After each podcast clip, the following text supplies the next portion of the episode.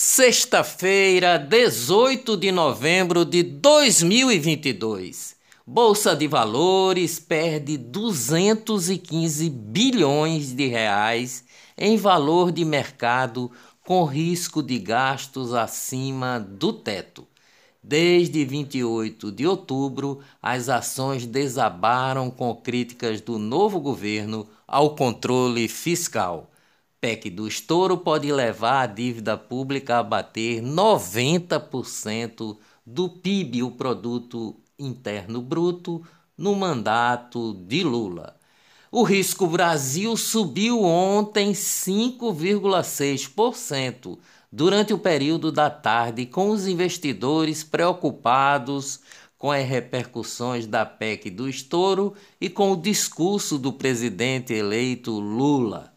Vai cair a bolsa, vai subir o dólar, paciência, disse Lula na COP27, no Egito. Durante a manhã de ontem, o indicador chegou a subir 8%.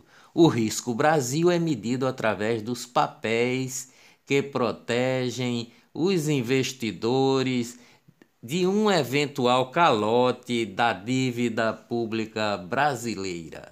Os economistas Armínio Fraga, Edmar Bacha e Pedro Malan, criadores do Plano Real e apoiadores de Lula nesta eleição, escreveram a carta para o presidente eleito ontem, em que mostram preocupação com as recentes declarações do petista sobre as regras fiscais.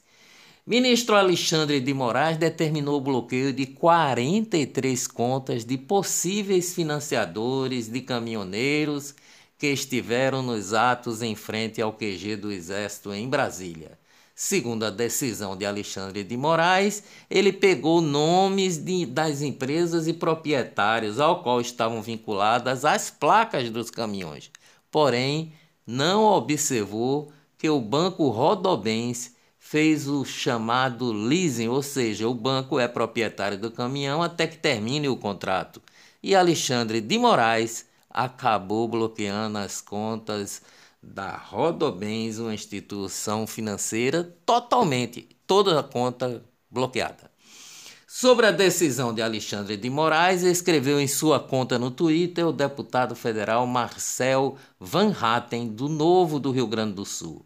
Abre aspas, judiciário brasileiro, em especial o STF, desmoralizado por soltar bandidos, agora decide em decisão monocrática de Alexandre de Moraes bloquear ilegal e inconstitucionalmente contas de quem protesta contra bandidos.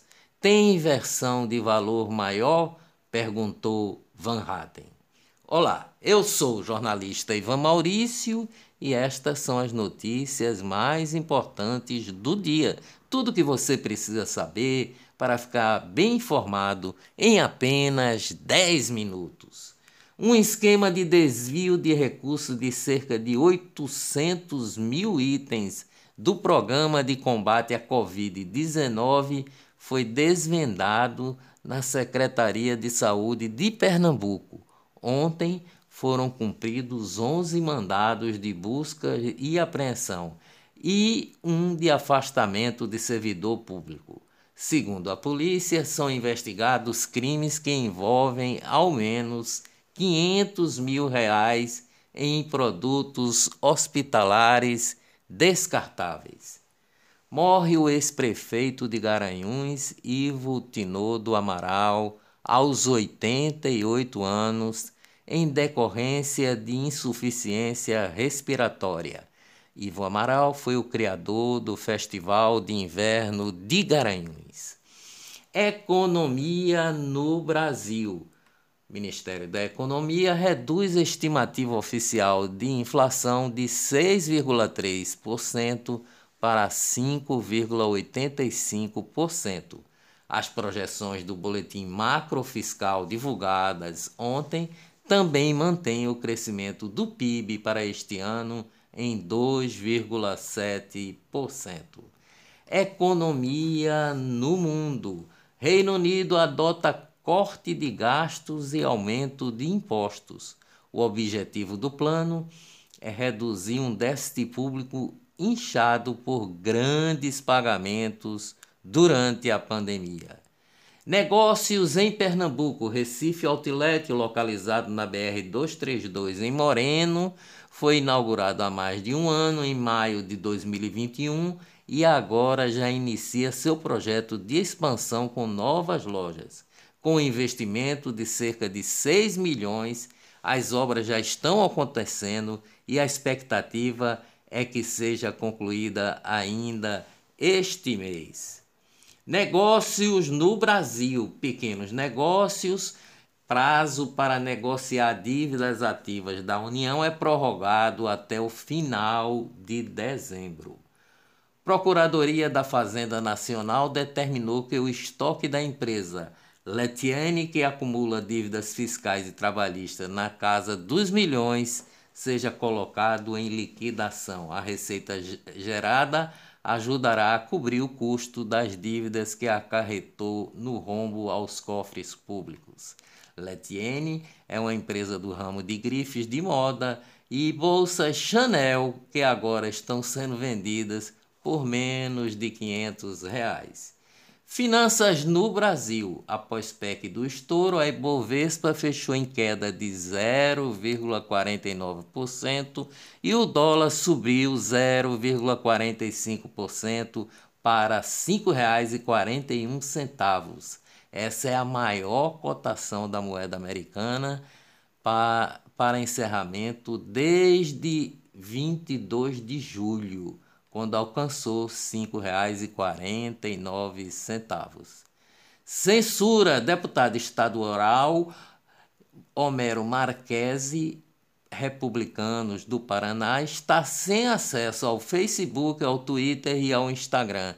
Isso porque suas redes sociais foram bloqueadas depois de comentar um relatório do Ministério da Defesa sobre as urnas eletrônicas divulgado na semana passada. Os Supremos da Corte. Ministro André Mendonça será o relator de pedido de impeachment contra o ministro da Defesa. Além do afastamento do ministro, o grupo de advogados de esquerda pede que o STF ordene busca e apreensão no gabinete e residência do general Paulo Sérgio, o ministro da Defesa.